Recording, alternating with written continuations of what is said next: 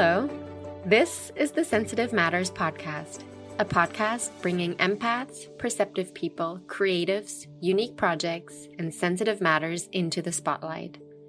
Join us for meaningful conversations that inspire and have the power to gently create awareness around sensitive and important matters such as mental health, conscious consumerism, sexuality, spirituality, ethical business, and much more. I am Christina Zipperlin, founder of the ethical jewelry brand Ananda Soul. I'm a highly sensitive human who values community, creative, and spiritual exploration and ways to make a positive impact. I'm also a psychology student and mental health and LGBTQIA advocate. We're tuning in from the magical island of Bali, where I've lived for over 12 years and is the home of my jewelry company that strengthens and gives back to the local community. Thank you for joining us for these conversations as we, together, explore sensitive matters. And now, enjoy the episode.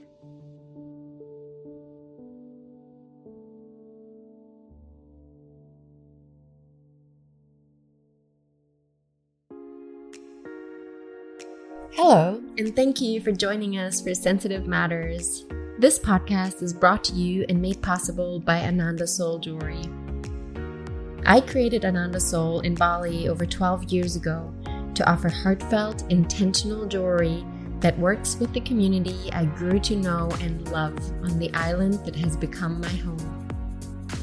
Ananda brings creativity, respect for Balinese ritual, and a wish to give back to the local community to everything we do. To learn more about our story, ethics, and to receive $15 off your first order when you sign up for a newsletter, head over to anandasoul.com.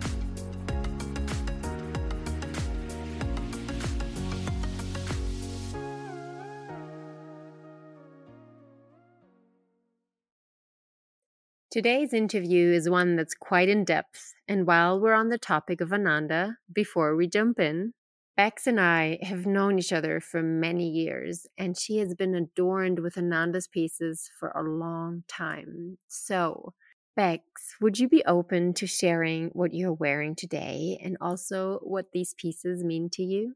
Okay. So, honestly, this is an absolute coincidence because I just wear these all the time. So, firstly, I have a little Lakshmi, which she, for me, represents abundance. And it's not necessarily financial abundance. The story of Lakshmi is that she emerges from, after a long battle between the gods and the, the demons, she emerges from the ocean carrying the elixir of eternal life. So for me, she represents that pure Shakti vitality, the pure mm-hmm. feminine power. I also have these beautiful earrings and yeah, I just, I just love them. And for me, they feel right, right now I'm, I'm actually just getting my period today. And I notice like what I put on me as sort of a form of, of protection mm-hmm. and just like, okay, I'm in, I know when I'm in my period, it's the time I'm most open. I'm most likely to absorb things from outside me. And for some reason, I just really mm-hmm. associate these with, with keeping, with guarding me, with keeping yeah. me safe. It makes sense. They're called universal balance. And, um, and a lot of people immediately think it's the Christian cross, which actually you can interpret it that way. The cross is used in a lot of different traditions. Um, and what inspired me to design this is that in every Balinese compound, there is a, a cross marked on the outside.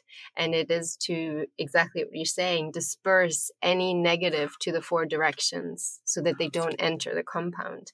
And this was to create this design, it was a little bit controversial. And I, I had moments of like, oh, can I launch this because of the, the heaviness that can exist around this symbol? Mm. And so I just love that that is what you're feeling because that is the essence of it. And that was my intention. And just being like, I will be part of the reclaiming of certain symbols um, that have mixed understandings in this world. Wow, that's so wild because I had no idea, but that was just like naturally how I how I perceive them. Mm-hmm. And I also have the Sacred Heart ring, which I just love.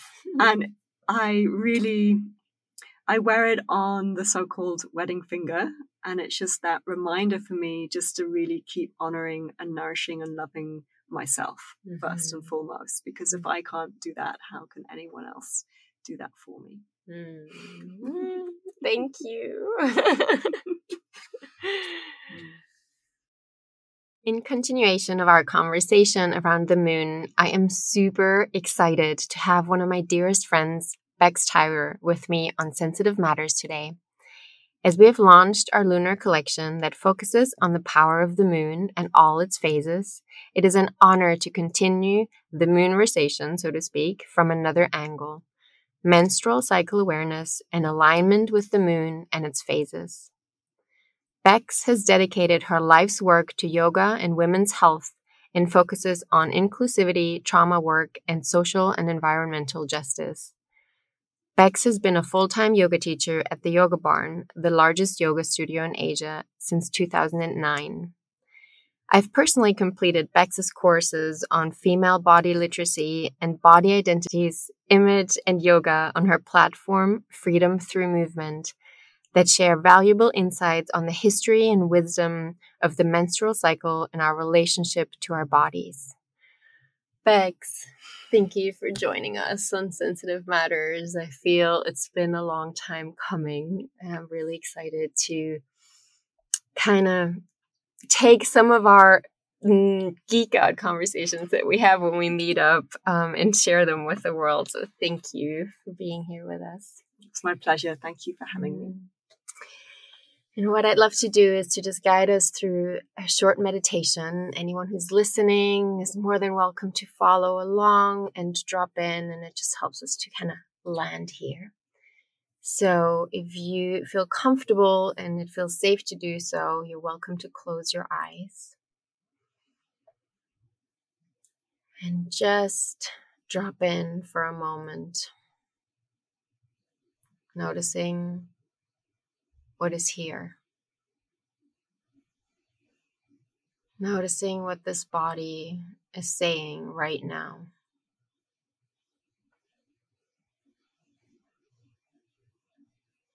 And with the next breath, gently bringing the awareness to the seat, to the lower abdomen.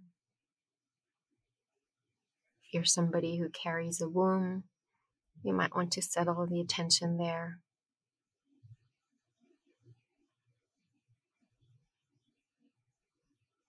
And feeling the weight of your body settling down, maybe just a tiny bit more. Feeling the surface underneath you supporting you and holding you.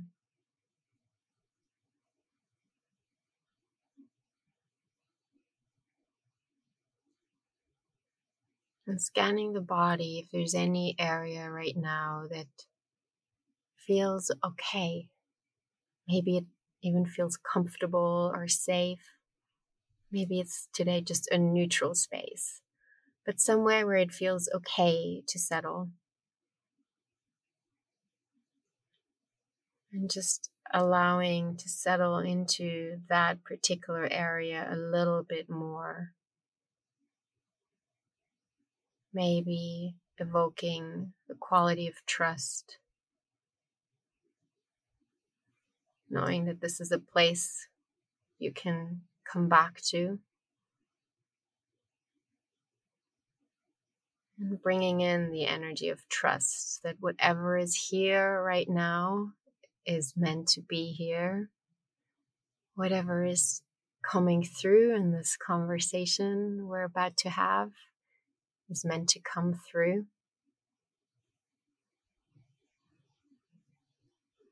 And taking another deep breath in and exhale. And whenever you feel ready to open your eyes, you're welcome to join me in this space. Hmm. Hmm.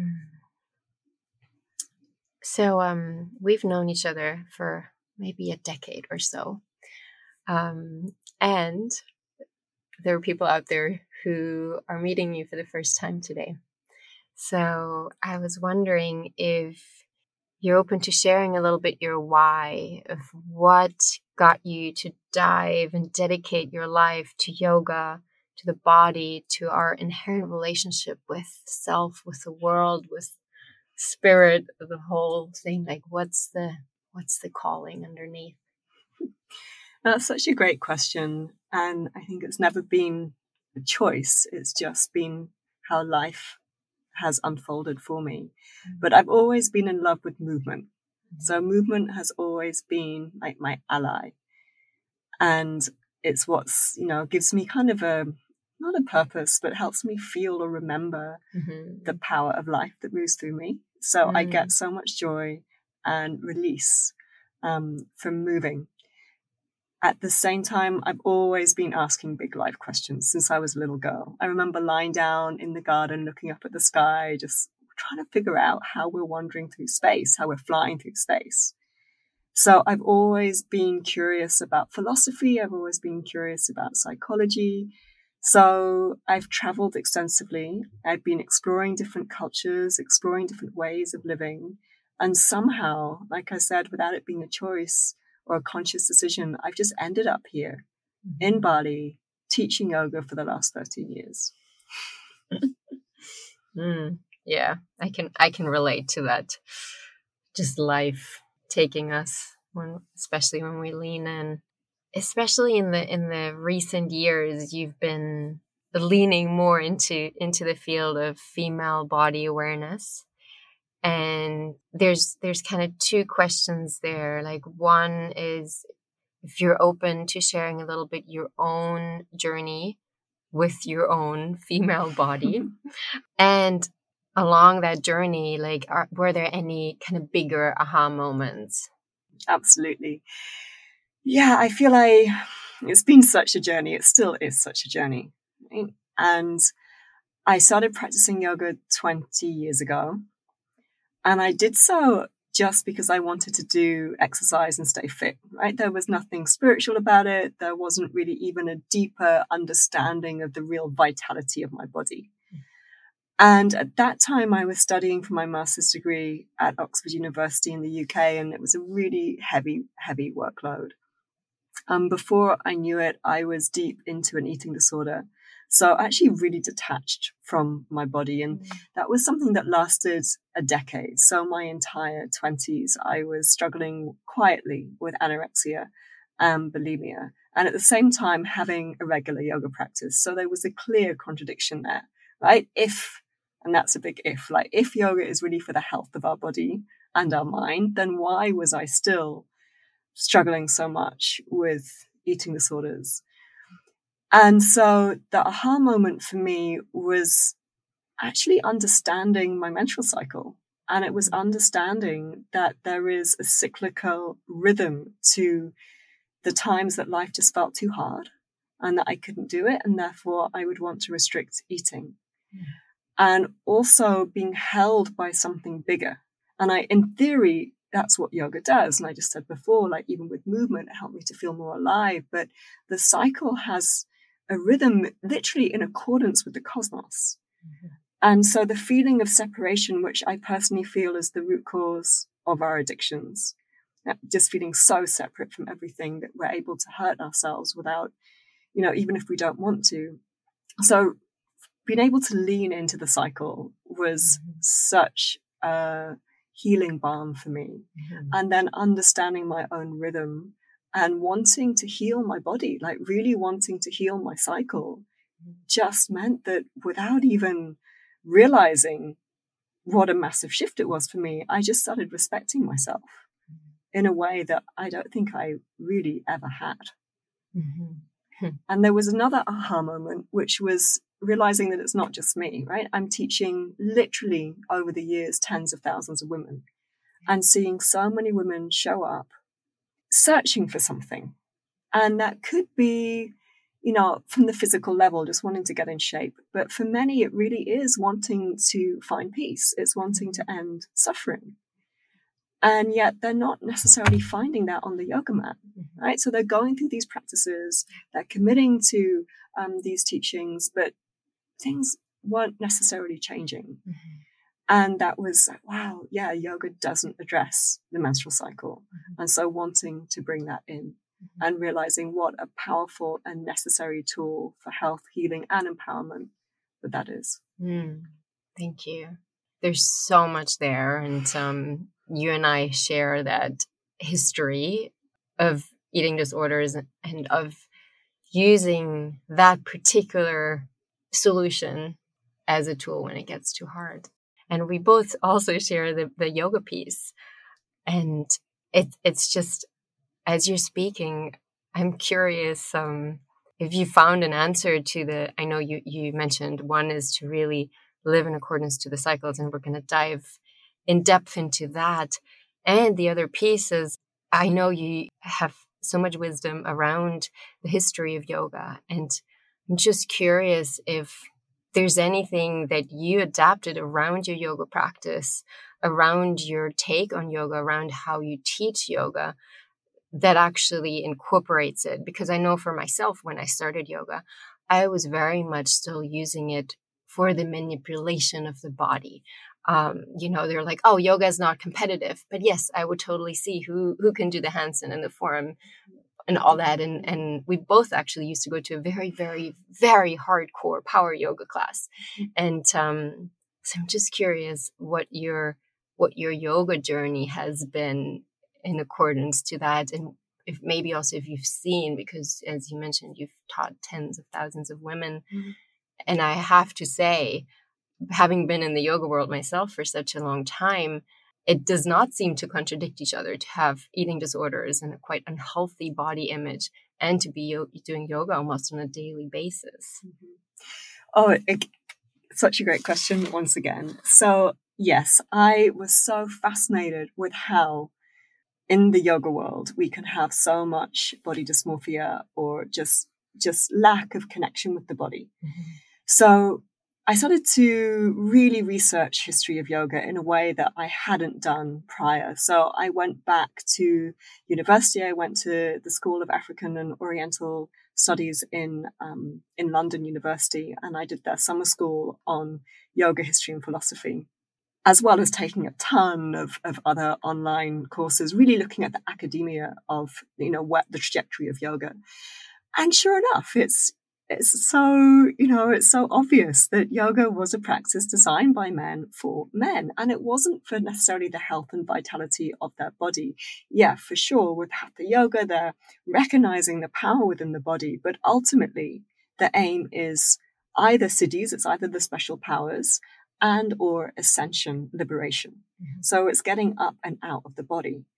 So I always use the analogy if you're trying to grow an apple tree, you don't plant a lemon seed, right? So, so seeing, okay, if I'm trying to help women with the with full vitality, health, body acceptance, and so on, then something has to shift. Mm-hmm. And years ago, I felt, no, I can't possibly do that because I was such a yoga purist. I felt such a respect for the yoga mm-hmm. tradition, and I still do. But that's when I realized there's not one yoga tradition, but there's so many traditions.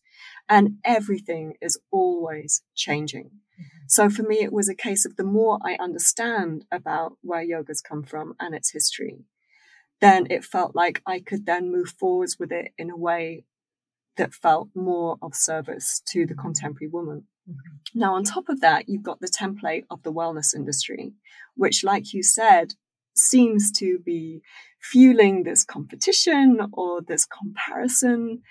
And also, it can mask a lot of eating disorders. So, if women are addicted or maybe addicted is a strong word, but maybe not, if they're doing a really strong daily practice, and that's okay because everyone else is. If they're doing a lot of fasting and cleansing, and that's okay because that's part of the wellness world, then it can be hiding a lot of underlying issues. Mm-hmm. So I also needed to address that. And that was when bringing in more of the cycle awareness stuff mm-hmm. was really, really helpful. Mm, I get many chills. so I'm like, yes, we're we're on point.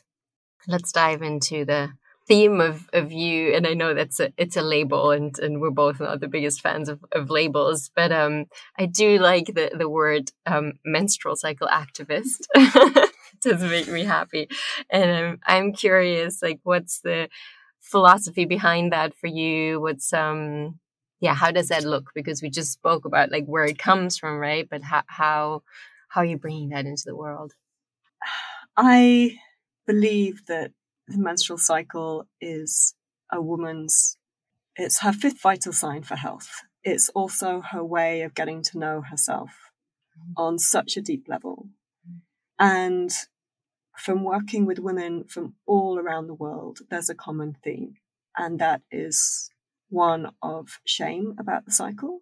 That is one of a lack of education like literally not knowing anything about their cycle other than they bleed once a month uh, for some women, when they got their first period, they didn't even know what it was, right? They thought they were ill.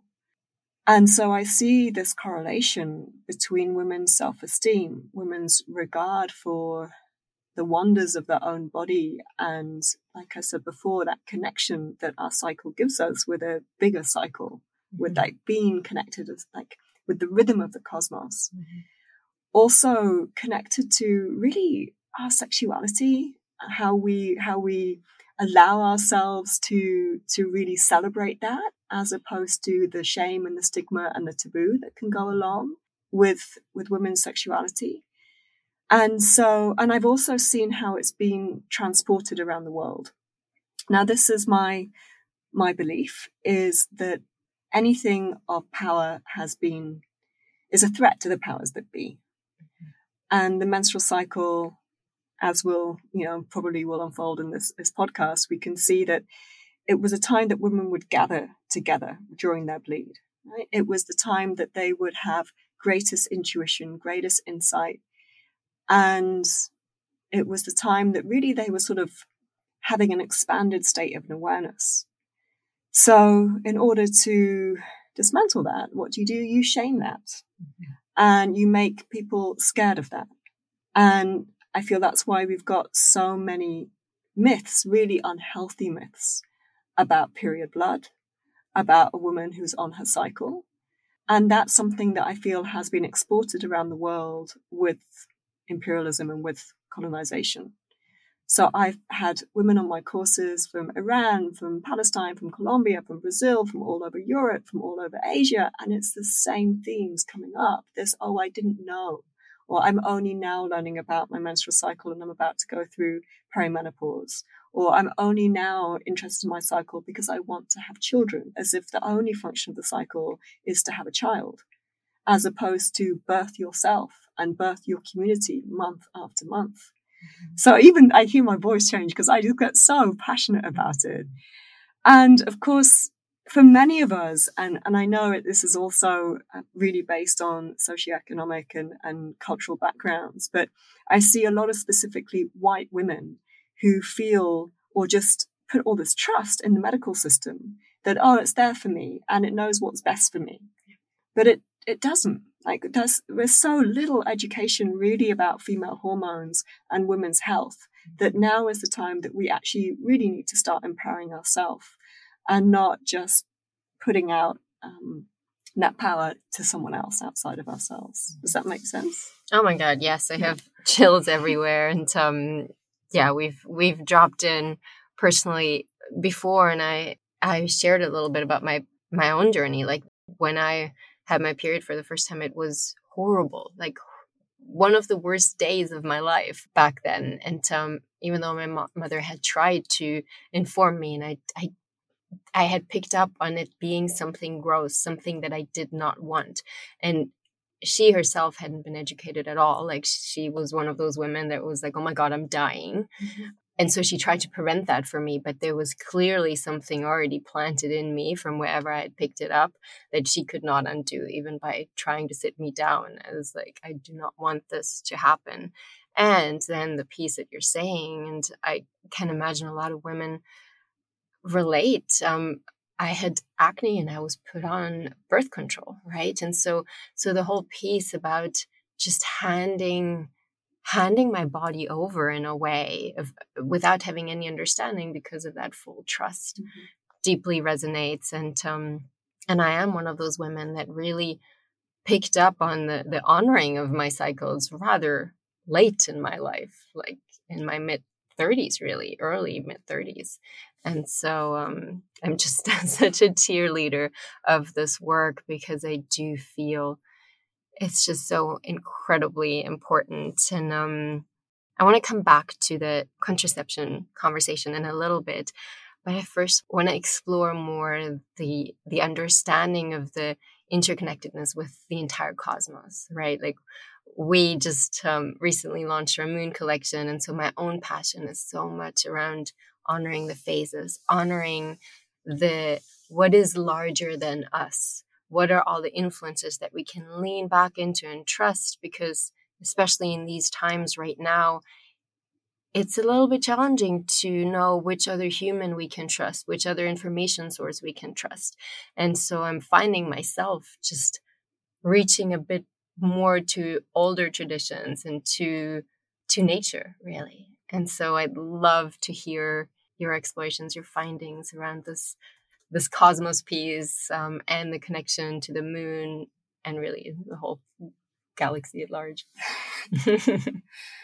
Oh i just again love it right? Just if we can literally just lift our eyes up to the sky and realize where we are mm-hmm. and that we're part of something so magnificent, mm-hmm. so huge, and that we hold its rhythms within our own bodies.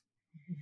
So we refer to our menstrual cycle as our moon cycle. It's right there. Sure enough, moon, you know, the lunar cycle is 29 days. Average cycle of our menstrual cycle is 29 days. And I've done a ton of research on this. And I have to say, it's so tricky because you just mentioned, you know, you want to go back to find answers. Well, it's hard to go back in a way when our lifestyle is so radically different mm-hmm. from the women who came before us, even just in the last hundred years. So, with the advent of what you just mentioned, hormonal contraceptives, but even artificial lights and just being so out of touch with other cycles of our life. So, for example, with the sleep cycle. Mm. Back in the day, you know, especially um, if you live in a, well, yeah, it depends where you live, but you would still hibernate in winter. But the sun would set and it was time to wind down and go to sleep. The sun would rise and it was time to wake up. And now we don't tend to do that, especially in cities, right? There's just lights on all night. So we've turned the, we're even, we're even suppressing the cycle of sleep. And I often give the example of caffeine. Like, what would the world be like without caffeine? I mean, it might be the end of capitalism, like for real, mm-hmm. right? So, research shows though that the moon has has several different sort of um, pulls on us, and these are affected by several things its position, its tilt in the sky, but also just the weight, the gravitational pull that it has on, on tides, and also the lum- luminosity effect. So, just the, the brightness of the moon. And this is the light of the moon is what's said to have the most effect on the female body in terms of our cycle. So, it's most likely that back in the day when we lived without artificial lights, the light of the full moon would trigger our ovulation.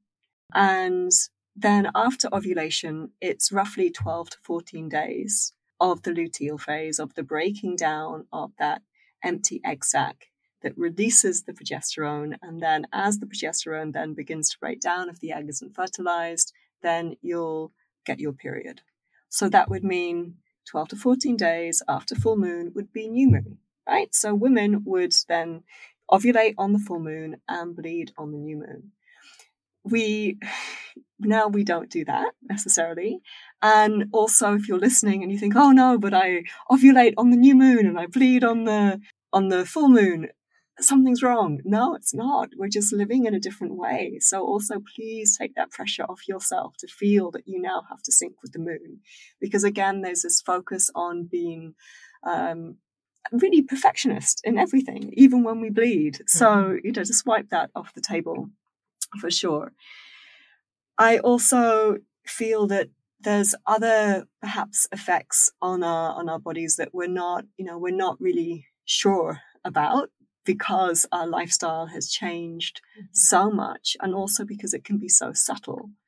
So, for example, knowing that we are made up of 75% of water. And we can see it with our own eyes that when there's a full moon, the tides will be much greater.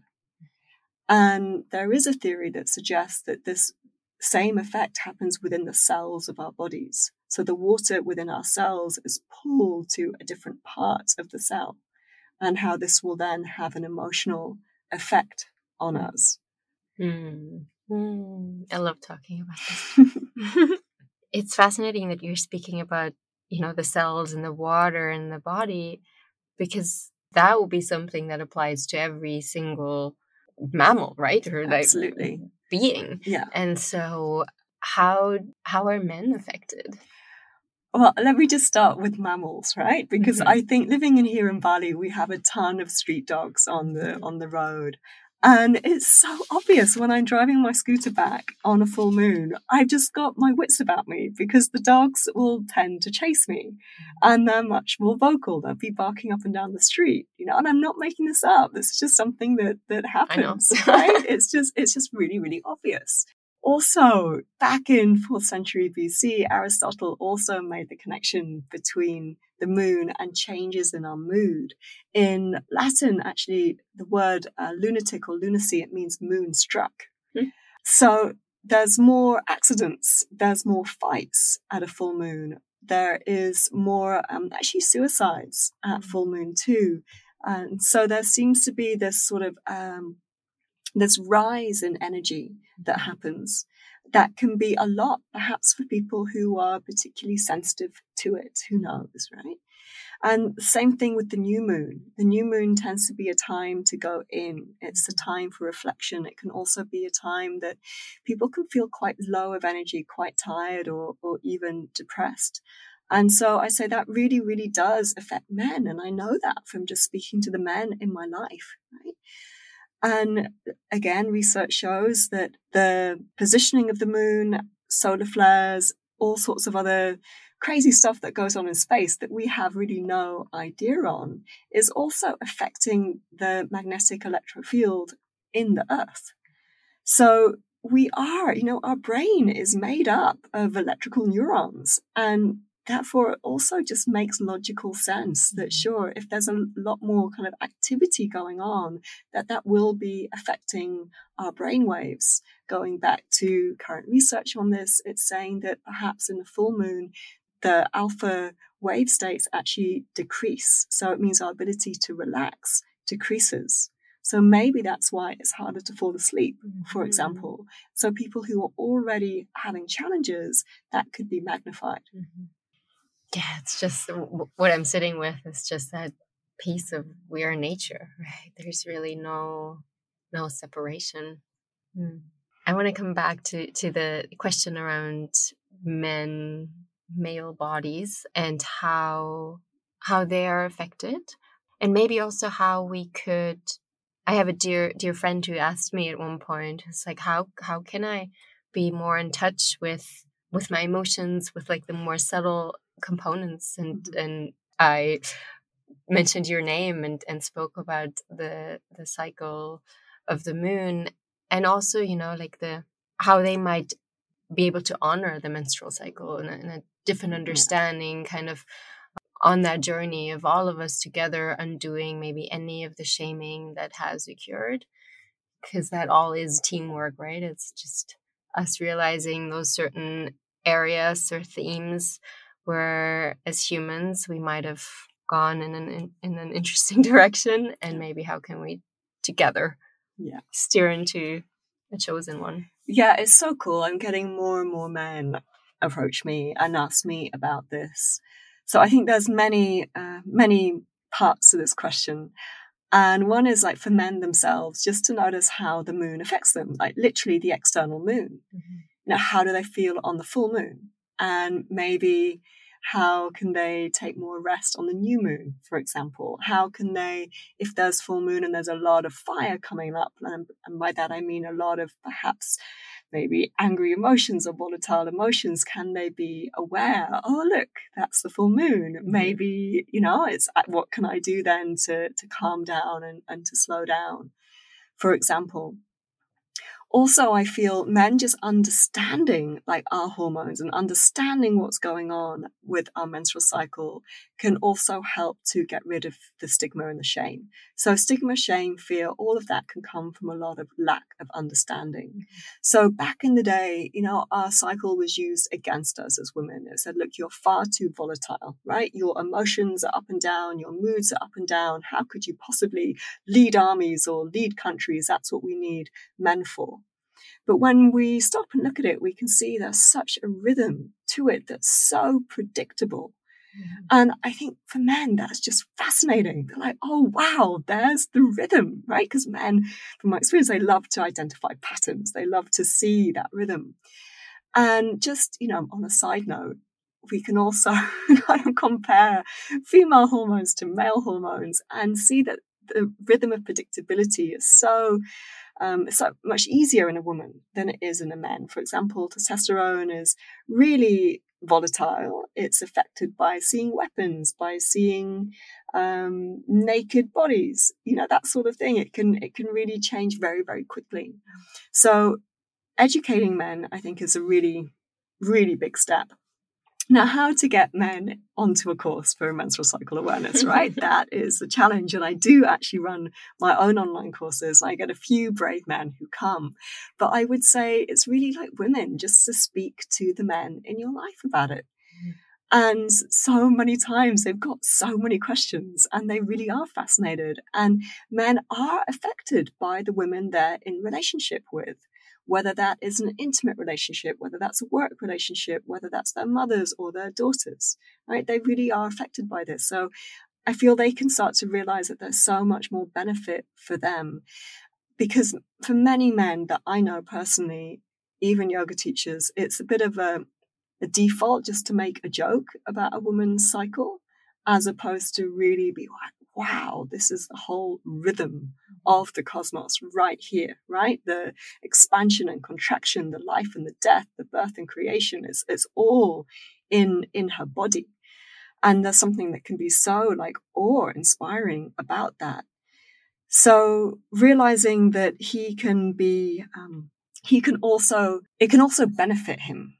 So I often like to think of it like I can take the men in my life on the journey with me. So, for example, uh, if I've got like an intimate partner and my libido is going to be rising and my sense of adventure is going to be rising, then let's go on an adventure and let's go plan that for ovulation and really like make the most of that. But also, let's then slow down and go in. And it's not going to be a good time to ask me to do extra things in my premenstruum. It's not going to be the best time for me to go necessarily on an adventure that's going to be demanding a lot for me. Also, my libido is going to shift. So, and I also feel it can be so beneficial for men because men have also suffered so much from the patriarchal system and from the repression of cycles. So, this tendency that we have as a globalized culture just to always be productive and always be working. Mm-hmm. And I feel so grateful for women who, uh, you know, are able to have their natural cycle because they have an inbuilt kind of break on.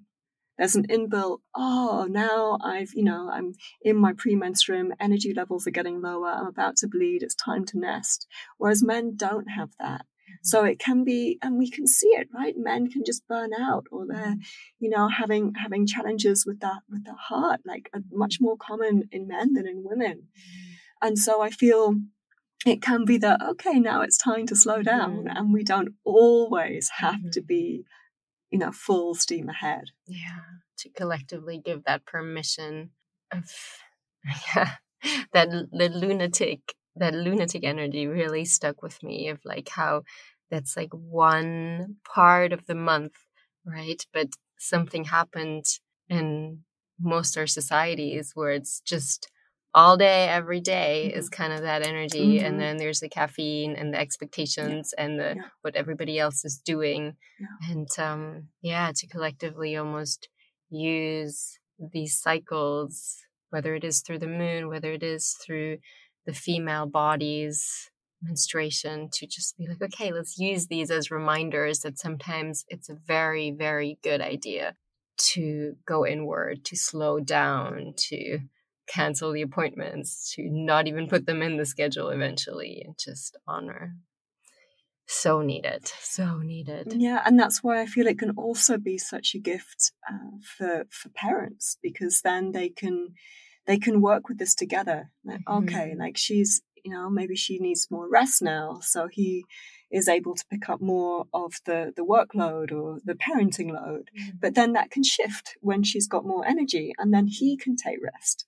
So it's it's not necessarily that he has to do more, right? Mhm. Because she's slowing down or has her Mhm. bleed. It can be also be like no, like it's it's Yeah, teamwork. It balances itself out. Absolutely, yeah. I'd love to dive deeper on those things of how to really work with the, with the different phases. And um, I know in your teachings there's a concept of the inner seasons that you speak about, and yeah, I'd just love to hear more about that again. Yeah. So this is, uh, you know, the four inner seasons that we have. It's reflective of the four seasons that we have in the northern southern hemispheres. For those of you who live in the tropics, then you can think about it just like in the morning. Um, then you've got the the midday is the peak, and then you have the afternoon, and then you have the evening. But generally, it's this this idea that we we go from a still point at the bottom, or you could say winter, right? And just imagine that it's cold, you're it's dark, it's internal, and then the opposite end of the circle or the cycle is the midday sun or the peak of summer mm. and then it comes back down again right so we have this this first part of the cycle that's going from winter to summer and then from summer it goes back down into winter. And it's such a beautiful way to see the menstrual cycle and it does it really uh, i think it helps a lot of women to understand the shifts and changes of energy that there's not something wrong with them that they don't always have to be full power all of the time because they're simply not designed to so for example starting with in a winter which would be your bleed time it would be your and uh, if you're on the contraceptive pill or hormonal contraceptives, you don't have an actual winter. So that's just important to say. Um, it's also important to say that for w- women who no longer have the physical organ of the womb, they can still observe the new moon as the winter. Okay, so you can, and same with women who've gone through menopause as well. So you can still like harness the power of this cycle, either with your own inner moon or the external moon. But the winter time is the time to rest. And the way I think of it, it's like charging up the battery. It's like plugging in the battery and saying, you know what, we're just going to stay here, we're going to be still, and we're going to stoke the fire for the rest of the month. And to do that, we really need to take as much rest as possible. Now, it's also a time of, it can be a time of great insight. So it's a physical release, right? We're letting go of the endometrium, of the lining of the womb that we've been building for the last month. We're releasing it, and with that can be a release of emotions. That's important. We don't want to just hold it in until we mm-hmm. explode like a volcano, right? It's like a type of titration, an inbuilt type of titration, where we can just release the stress or whatever's been going on in our month that month. And after we do so, can come this new, fresh perspective, insight, clarity, direction, ideas, ways that you can then use this precious vitality that you've been like accumulating for the rest of the month. And so as we come out of our inner winter, we come into the inner spring. And you can visualize spring and how it's the delicate, tender flowers that are coming out into the fresh, crisp air.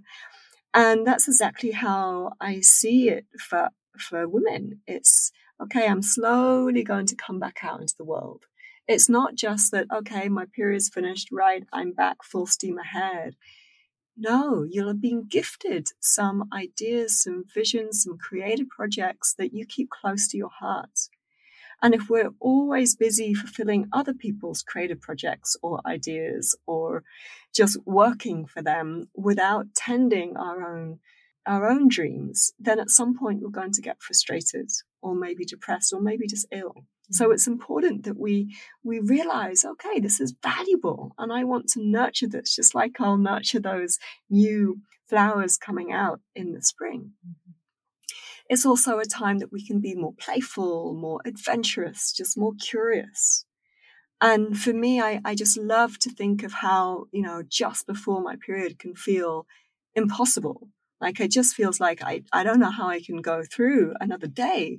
And then before I know it, I'm in spring and there's a whole world of possibility, infinite possibility. And I'm floating around in the ocean of change and I'm really happy with that. So remembering that, I feel can be such a, a lifeline mm-hmm. for many women. And then we come up into what's physically happening, which is ovulation, which is the, the inner summer. This is the phase that tends to be most popular because it's the phase that our globalized culture appreciates the most. If the woman has arrived in the summer well rested and you know she's able like she doesn't have anything else major going on in her, her life then most likely she's going to be more sociable her verbal skills will be increased her organizational skills her ability to multitask um, just much more outgoing. Now, of course, if you're an introvert, it doesn't mean that you're naturally going to become like an extrovert, right? It's not that, but just generally like a natural energy of saying yes to things, like generally wanting to participate fully in life. And often what can happen is a sort of magnetism, a sort of like pulling towards you of, of things that, uh, this momentum, a momentum.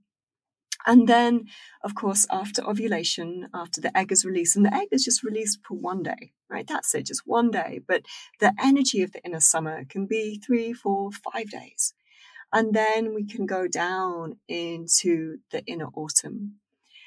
And inner autumn is perhaps the one phase of the, the cycle that's been given the hardest reputation, like the, the hardest time. And yet we know it is a necessary time if we just look out into the other seasons, right? If we don't have an inner autumn, then the world will literally burn out.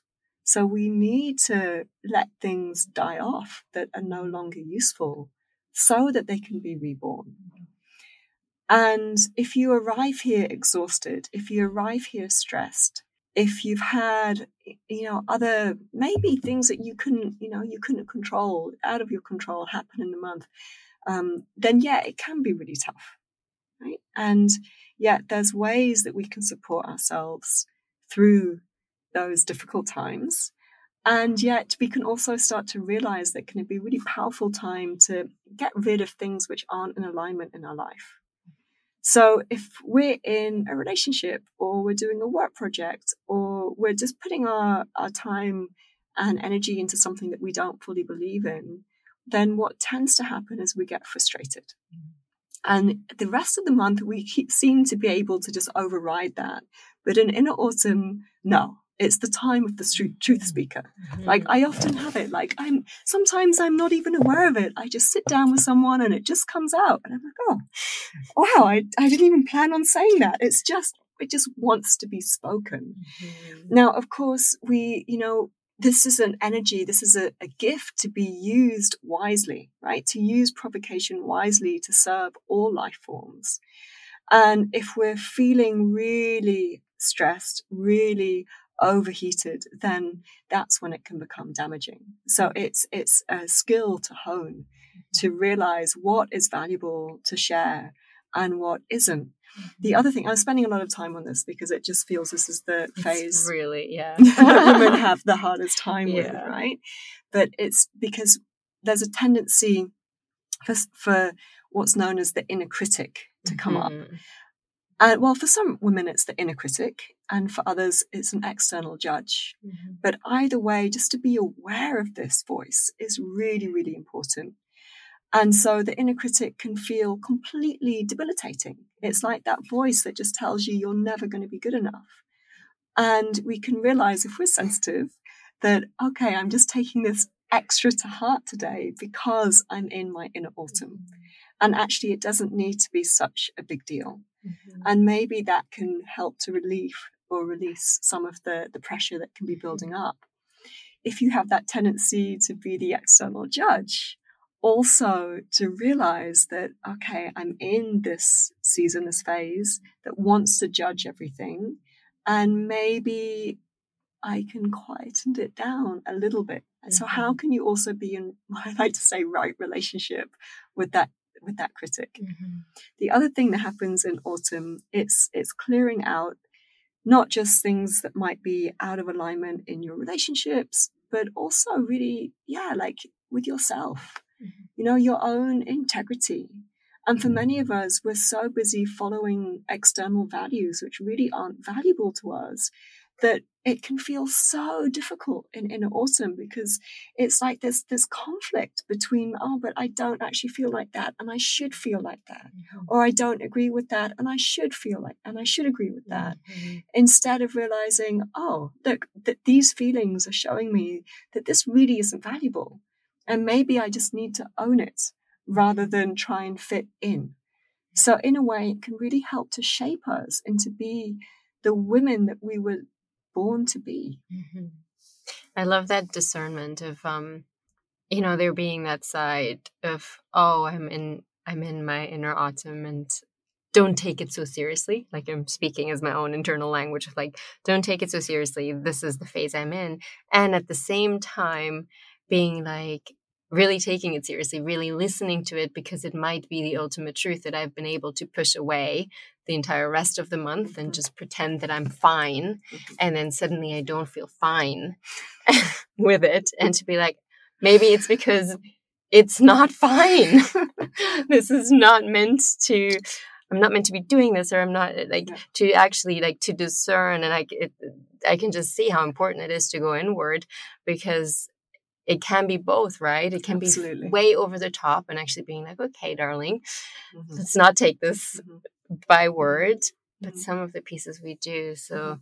yeah, could I just add something to that? Mm-hmm. I feel it takes, it's like, it's like learning a new skill. Mm-hmm. And if we're just, you know, even the way you say fine, you know, it's just such a nondescript word that clearly it's not fine, right? But if we keep trying to be fine with it, then next month it's going to come up again.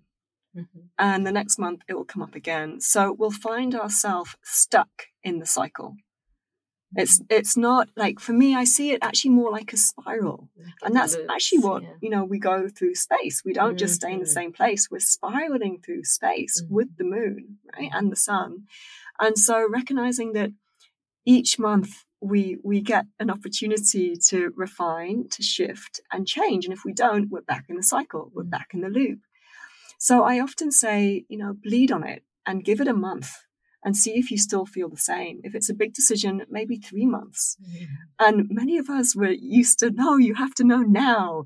You need to be decisive. You need to make a decision in the moment. But no, nature takes her time and the feminine really takes her time. Mm-hmm. So we can't push her and we can't force her. So to, I would say that can be really helpful just to really observe how do you then feel next month? And if it's the same issues coming up, then something has to change to break the loop. Mm, that's so helpful. Leading on it and noticing the loops. Mm. Yeah. And also for the men in your life, uh, because the men that come on my courses, they say, yeah, but that's her crazy time. And mm. everything she says then, she's just going into story or overreacting. Or, and I said, well, is there just 1% of truth of what she's saying? Just 1%. And then usually there's a bit of a pause and a yes. and so that's what she wants to hear that you are hearing mm-hmm. her. Mm-hmm. Not just that you're d- dismissing all of it yeah. because it's her like PMS. Mm-hmm. Mm. So important. You mentioned the, the question um, there being something wrong with me, which I feel, well, it's a very familiar question for myself that I've definitely explored. And I'd love to kind of raise the question of what is a normal period because it seems like it's something that is common sense. And as it turns out in our conversations, it's actually not. And oh, this is something that I'm asked every day by women who come to class. And then, you know, they're waiting after class, and I think they're going to ask me about the class or about the sequence or something. But no, it's usually something to do with is it normal to have such painful periods? Is it normal to have such heavy periods? Is it normal to have such irregular periods? So let's simplify a little bit here and say a regular or normal period, a healthy period, is um, a cycle that lasts between 24 and 35 days. Now, if you are going through your first or second puberty, so either if you're in, um, you've just got your period for the first five to seven years, or second puberty, so perimenopause, which can last for 10 years, then that healthy or normal variant between 24 and 35 days will be changing. But roughly, that is what a healthy length of a cycle is. Now, a v- variation of between seven to eight days each month is okay. And some women, they will bleed the same hour, the same 28 days, month after month, and they tend to be women of a specific constitution. So an Ayurveda would say that's Pitta. Now, other women of a different constitution, like you and me, like Vata, will be more likely to change. And yes, there's things that we can do. We can bring more stability, routine into our life. But a variation of, like I said, seven to eight days. So, for example, uh, one month I could have a 26 day cycle, and then the next month I could have a 33 day, and that's that's healthy. That's okay. It's when it starts to go outside of that range. So, for example, if you have a te- if um, you know you're going from 30 days to 40 days or 30 days to 50 days, then that's a warning sign. That's a red flag to say something's up. Ovulation occurs between anywhere between days sort of um, 10 to, to 23. And that that's healthy. So that's also important for women who have a longer cycle to realize. And on average, you could say it's day 15 is the day of ovulation. Now, like I mentioned before, ovulation is just a one day occurrence. And this is another myth that many women don't know. And I, and I know just to take a little bit of a detour here, so many of us were so terrified of getting pregnant when we were younger that we just thought we could conceive any single day of our cycle as if we were always pregnant which then made it easy to, to justify going on hormonal contraceptives. But no, it's really just one day that the egg is released. That egg survives for 24 hours. And then just to uh, why then we, we give a gap of, say, five days, which is because sperm can survive for five days inside of us, right? So you're really fertile for around five, maximum six days. Mm-hmm.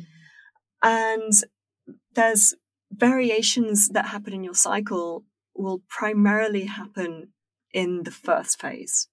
So it will mean that if you're stressed, if you're lacking nutrients, if you've been sick, if you've been on medication, if you've been on antibiotics, then your body might say, hey, you know what? This is not a good time to ovulate. So we're going to delay ovulation. So it's more likely that uh, variation in the length of your cycle is because you haven't ovulated or because your body's decided to delay ovulation. And mm. this is another, I, I, see this a lot with our friends. It's like, oh, I've been really stressed the last few days, so my period isn't coming. Like, no, no, look back to when you were ovulate, ovulating and see what was happening then, mm. because that tends to be the time that changes or determines the mm-hmm. length of our cycle.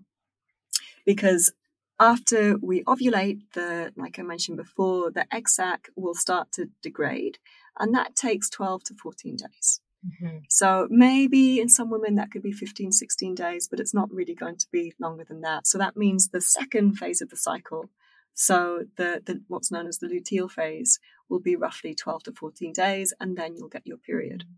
So what happens if somebody as the example that you just gave, if somebody is really stressed in those days before the bleed, does that still affect? Um, you said that it comes regardless because there is that window of the 12 to maximum 16 yeah. days. does it then come lighter, stronger, right, right. differently? Yeah. Yeah. So, firstly, they might not have ovulated if there was a lot of stress. Mm-hmm. They might have just skipped ovulation. Mm-hmm. So then it's not going to be 12 to 14 days mm-hmm. because there's no egg to be released.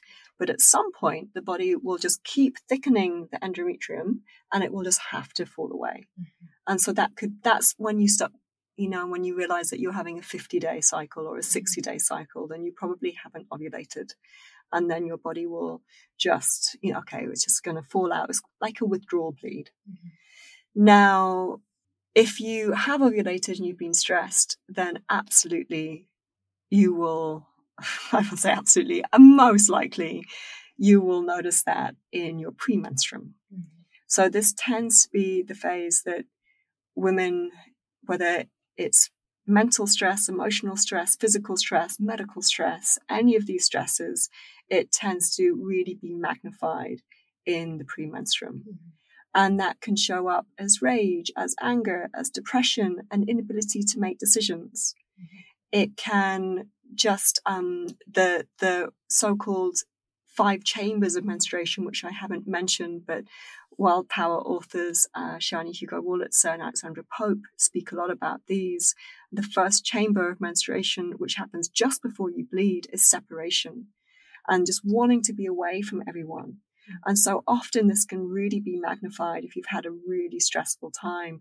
And yet, you know, the men, the men on my courses, really, they've been such great teachers. And they're like, well, no, she wants her space, but she wants to know I'm there, you know? And that's, that's kind of, it's like, yes, that's precisely it. You know, you're like, get away from me, but tell me you still love me, you know? and so, yeah, for sure, it's, it's, it can be a challenging time. And then what can also happen during the bleed time is just feeling really depleted. Mm-hmm.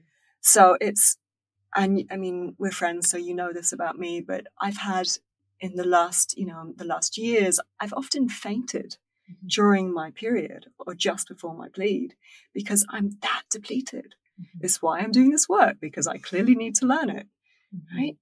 And so you can just, it, and that's a very extreme example of just how run down I've been so realizing that your immune system is lower, you could also, you know, open yourself up to just getting sick, just not being as strong, not being as mm. vital. Um, the blood itself, the bleed can be heavier. It can also be thicker or darker. Uh, a healthy amount of blood is between 30 and 80 milliliters. Now In that's total. exactly, so that's not very much. Mm-mm. Many of us bleed much more than that. And I notice that here because so many of my friends are vegan and vegetarian. So they've got very low iron. If you've got low iron, you're going to bleed more. Hmm. It's really ironic because by bleeding more, of course, then you also deplete your iron stores. Mm-hmm. Right? But um, so just to use a rough uh, measure, like a moon cup will hold between, say, 20 and 30 milliliters, depending what size it is. So you're looking at sort of like, you know, three to four moon cups in an entire mm-hmm. period. Mm-hmm. Um, a tampon, like a super tampon, holds 10 milliliters, a regular tampon or pad, five milliliters. Mm-hmm. So, I mean, this is really, really important stuff. You need to, mm-hmm. I feel, be counting how much blood you're losing mm-hmm. because that can also be depleting your whole system. Mm-hmm. I'd love to segue into some of the things that you just mentioned, like the moon cup and tampons and yeah. pads and I could imagine that in this work, you might have some insight and potentially opinions around those options. Absolutely. So I am a big fan of moon cups and a big fan of period pads, primarily because it is a fantastic way to get to know your blood it's not just like going into a tampon or a pad and then you're throwing it away, right? If you've got a moon cup, like you're really like your blood is literally in your hands. And then you can feel it. You can see whether there's clots there. You can see the color.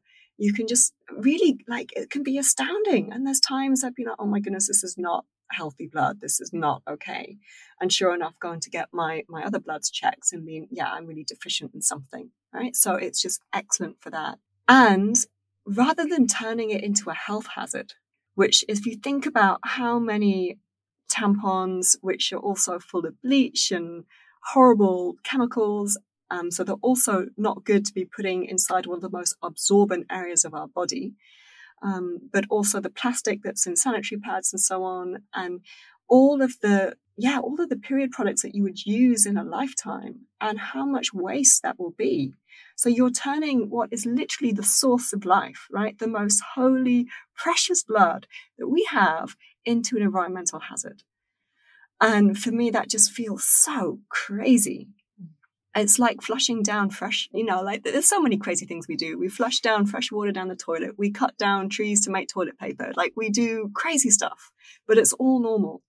So this is also another step for some women, which is, oh, but my blood's gross. Oh, but that's disgusting. And it's like, oh no, like just just give it a go. Mm-hmm. Like use a, a, a moon cup and see how it is to then make an offering of that blood back to the earth. So you get your favorite tree or your favorite plant and you pour that blood in there, you mix it with water, and you're nourishing, you're fertilizing the soil with your own blood. There's a saying that goes something along the lines of when women start returning their blood to the earth, men will stop having to kill for it. Because there's something so deeply ingrained within the human psyche about blood offerings. Mm-hmm. And I mm-hmm. and I really feel, mm-hmm. you know, we mm. don't have much mm. evidence of this, but I just really feel that it was that source of love, mm-hmm. uh, life, right? The holy blood, the menstrual blood that was offered.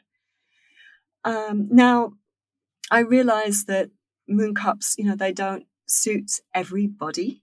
So that's why period pants can also be a great option. And period pants, then you can just put the uh, the pants in a in a bowl afterwards and wash out the the blood, and then take that blood and pour that into the earth. There's also another saying that how does the earth know what you need? mm-hmm. if she can't feel you.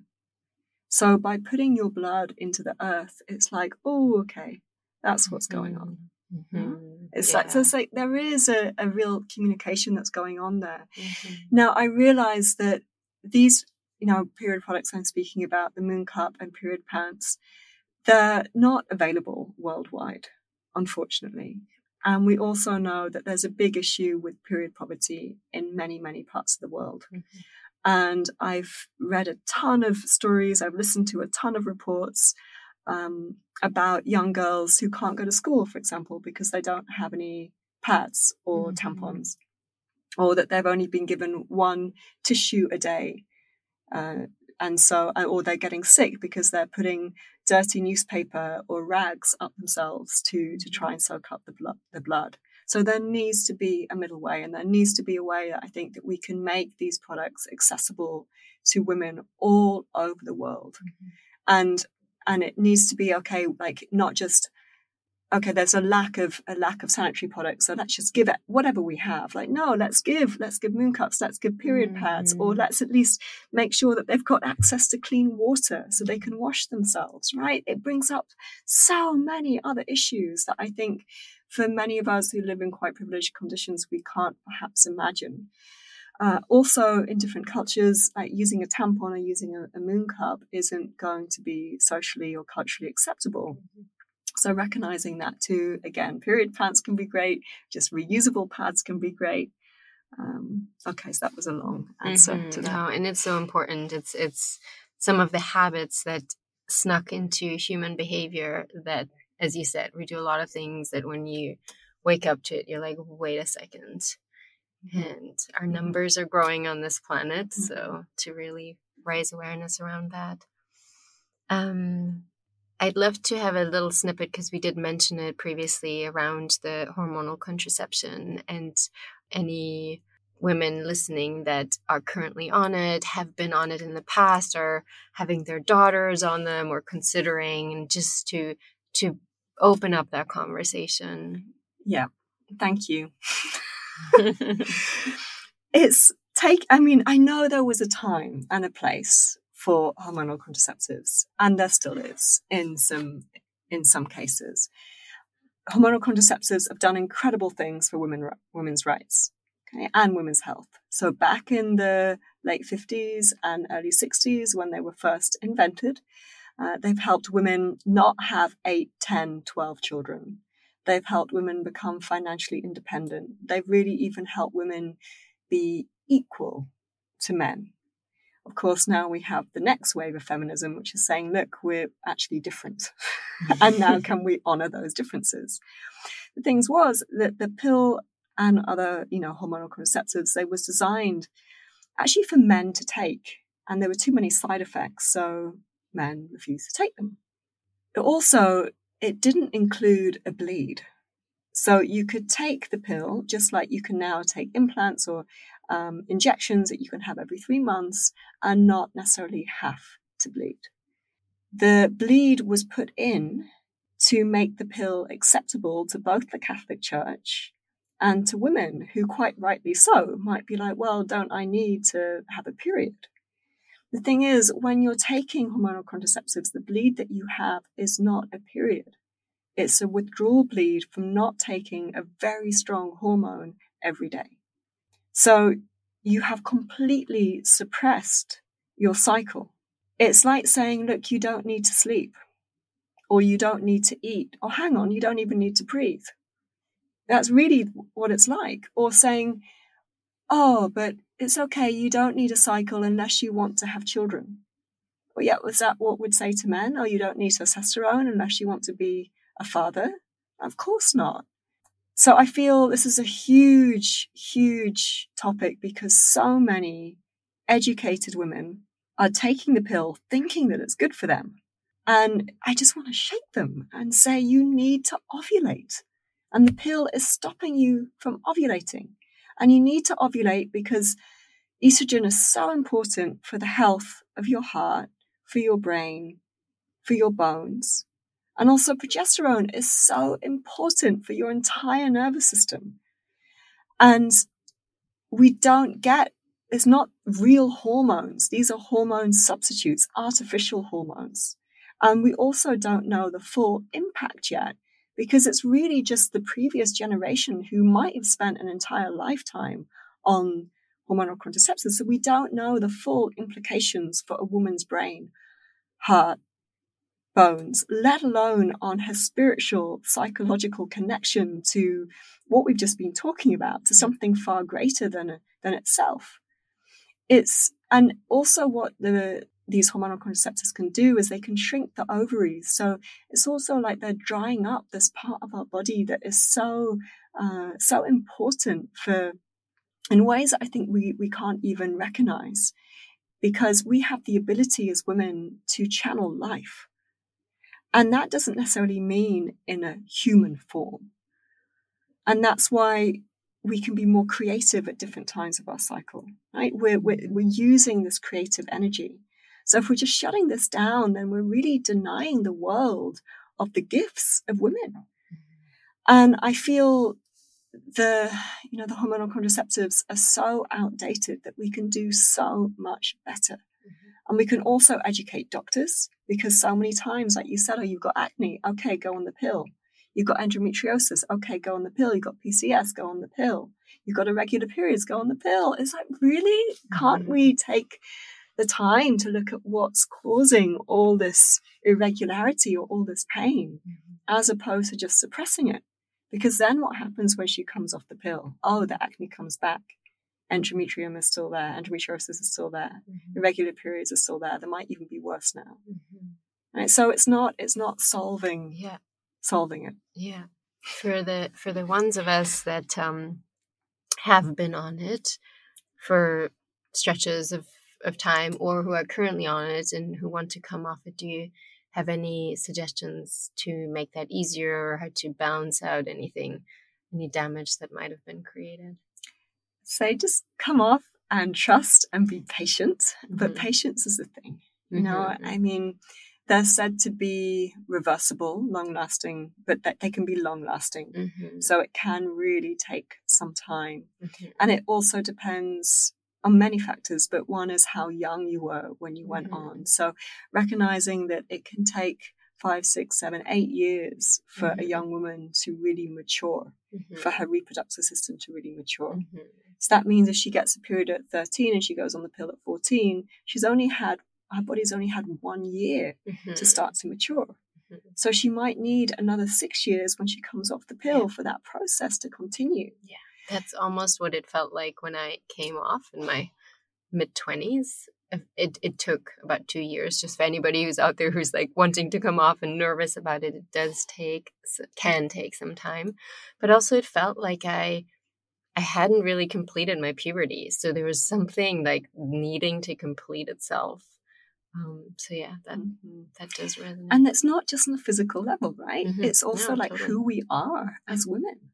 Yeah. And so if we're stealing this from women, then they're they're going to live their life being someone like one version of Mhm. themselves, Mhm. as opposed to this wonderful mosaic of what Yeah. comes out through the journey of our, our menstrual cycle.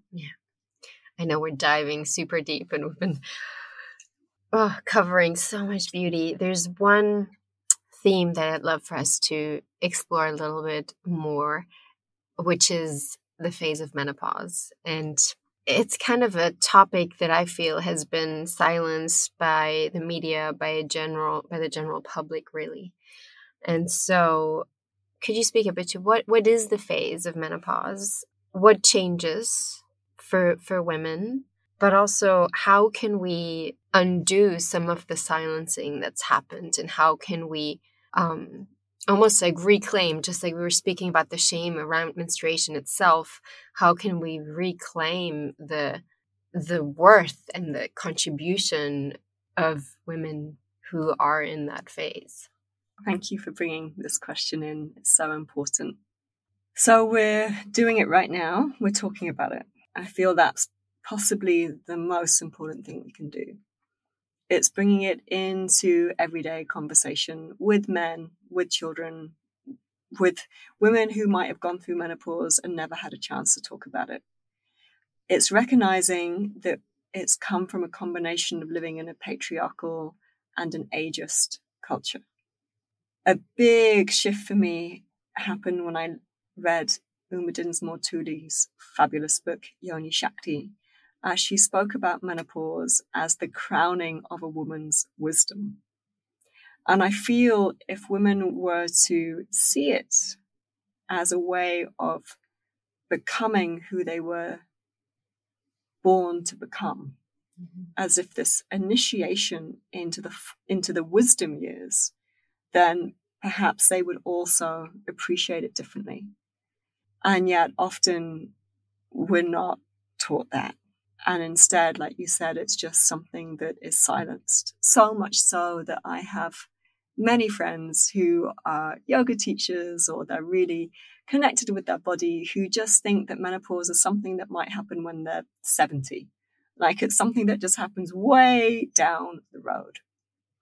As to realize that just like the menstrual cycle itself, we have a rhythm in our life, right? We have going from the winter all the way up into the summer and then back down again. And to honor this is so important. To honor these cycles is so important for our own mental health. Because if we're resisting it, then we're going to be suffering. And that's why I feel the beauty, so called beauty industry, is making so much money off women's fear of aging, mm-hmm.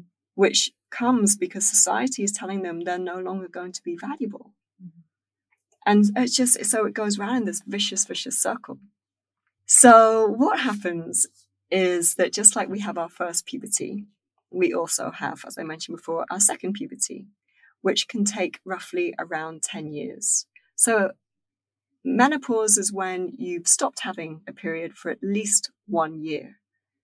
And the a normal age for menopause is anywhere from 45 up.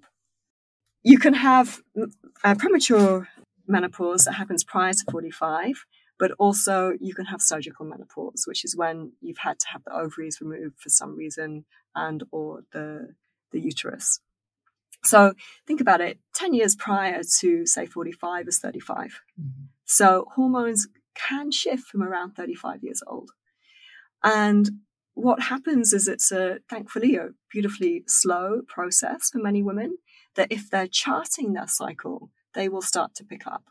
And in the beginning, so in the first two to five years, which is very early perimenopause, you can still have regular periods, but with signs of change. Mm-hmm. So by that, it could mean maybe your premenstruum is a little bit harder. Maybe you've got more breast tenderness. Maybe your flow is a little bit heavier. Uh, so it's it's if you weren't chatting, if you weren't paying attention, you might not notice because you're still having a regular cycle, right? And then you have the like the menopause transition, which is roughly three years, and this is when your cycle starts to get irregular and it can vary by more than eight days. So remember before I said like mm-hmm. an eight day variation was was healthy.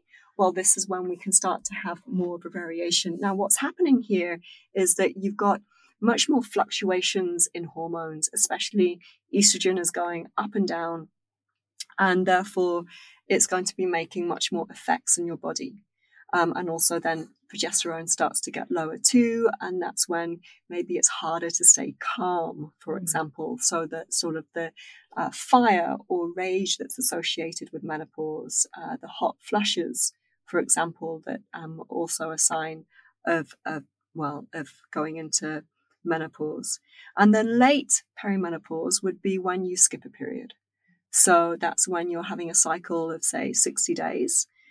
And of course, then you can start again and it, it, can be, it's like this, it can just be confusing, it can just be erratic. And then final menstruation, um, like the final bleed, when you've finally gone through menopause, as I said, it's when you've been at least 12 months without having a period. What's fascinating about this is that humans are the only land mammals that go through menopause. The others are all whales in the ocean.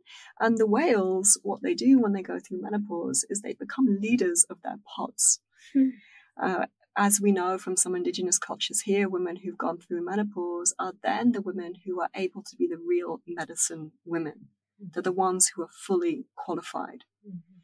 And the way that I see it is that we've done the work month after month after month of refining, aligning, like honing in our gifts so we no longer need it. Mm. We've birthed ourselves, we've birthed our communities, and now we're ready to be there, supporting, guiding, leading.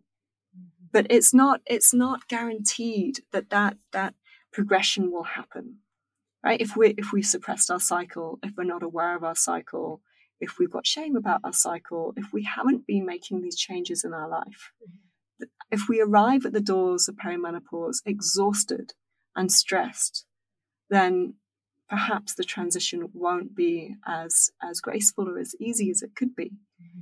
But I, I feel personally a big, big part of it is stigma and shame. Mm-hmm. So opening up conversations about that and really looking at why we as a culture are so terrified of aging. Why is that? Why are we so obsessed with with productivity and fertility? You know, when we already have such a huge population as well. You know, like what else can we birth? What else is is is needed? Like different ways of, of seeing and visioning. Mm-hmm. And also recognizing for women who are in perimenopause and perhaps having a, a harder time that it will pass.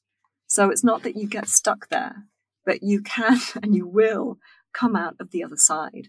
And there's also things that you can do to support yourself. One of them I've just mentioned it's taking rest, it's getting rid of stresses in your life. Another one is reducing dairy, reducing sugar, anything that's potentially inflammatory or triggering a histamine response that would then make um, these hormonal fluctuations more magnified. And just putting aside time time for yourself to really uh, recalibrate because that's what's happening. Something needs to be adjusted. Mm-hmm. Also, for some women, they need to make adjustments to their diet and bring in more protein, maybe more amino acids through the protein. And perhaps for some women, the option is bioidentical hormones. I know that is, you know, for some women, that transition can be really tough mm-hmm. because the brain has to make adaptations and and that can have a big, yeah, a big impact on women who perhaps are already struggling. Mm. Wow, thank you. You are such a wealth of wisdom, and we're, we're gonna we're gonna close it um, pretty soon. And I would love for you to share with our listeners because I know even though there has been so much information in this conversation, there is so much more that you share, and it is all incredibly important. So, can you tell us a little bit about your offerings, your courses, and the different ways people can find you? Yes, I teach here in Bali in and I at the Yoga Barn, and I teach in-person courses for women, and I also have a ton of online courses for women. And the premise of my course courses are to educate women about the menstrual cycle, about the life stages, how this relates to yoga, how they can adapt a daily practice to support their menstrual cycle and their life stages. And I all, always take women on a deep journey into themselves and into the unknown to bring mm. back the treasures. So it's always, it's, they're always beautiful and powerful courses. I have one specific course online actually that's called Moon Month. And there's a different practice for every day of your cycle. And it's designed for women to actually use their own initiative and select what practice feels right for them that day.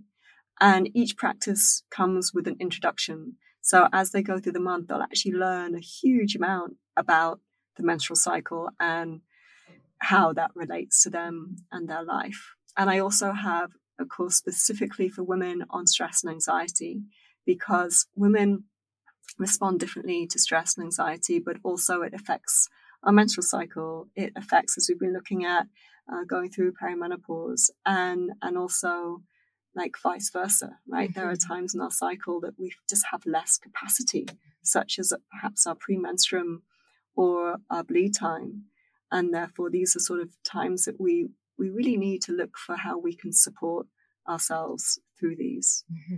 yeah. so yeah it would be as always it's my honor and pleasure to share this work with, mm-hmm. with women and i feel so passionate about it. Mm-hmm. And it shines through everything you do. I have to say, for me personally, the, the Moon Month course has been incredibly helpful, especially in the quieter times, right? Towards autumn and winter when you know, and when I feel high energy during my ovulation, I'm like, oh, I'll go to hot Pilates or I'll go out and for a run or whatever.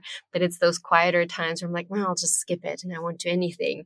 And so to still get on the mat, but have this gentle, nourishing guidance has been really powerful to to be able to hand it over when maybe my self initiative is a little lower. So um, i just love love love what you do. And we also are cooking up uh, an offering that we'll be sharing on ananda which will be a, a small version of a workshop with bex. And stay tuned on how to register for it. It will be a free offering. So sign up for a newsletter so that you can hang out with Bex more. We're also going to put all of the links where people can find you into the show notes, as well as the names of the authors and the books that Bex mentioned throughout it, because there's so much wisdom there. Yeah. Mm. Thank you yeah. so much. Such an honor. Thank you so much. yeah.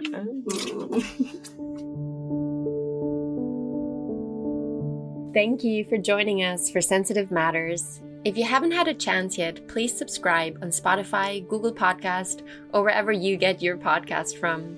And if you have a chance, please rate and review if you're listening via Apple Podcast, as it really helps more people discover the show to listen to these incredible conversations.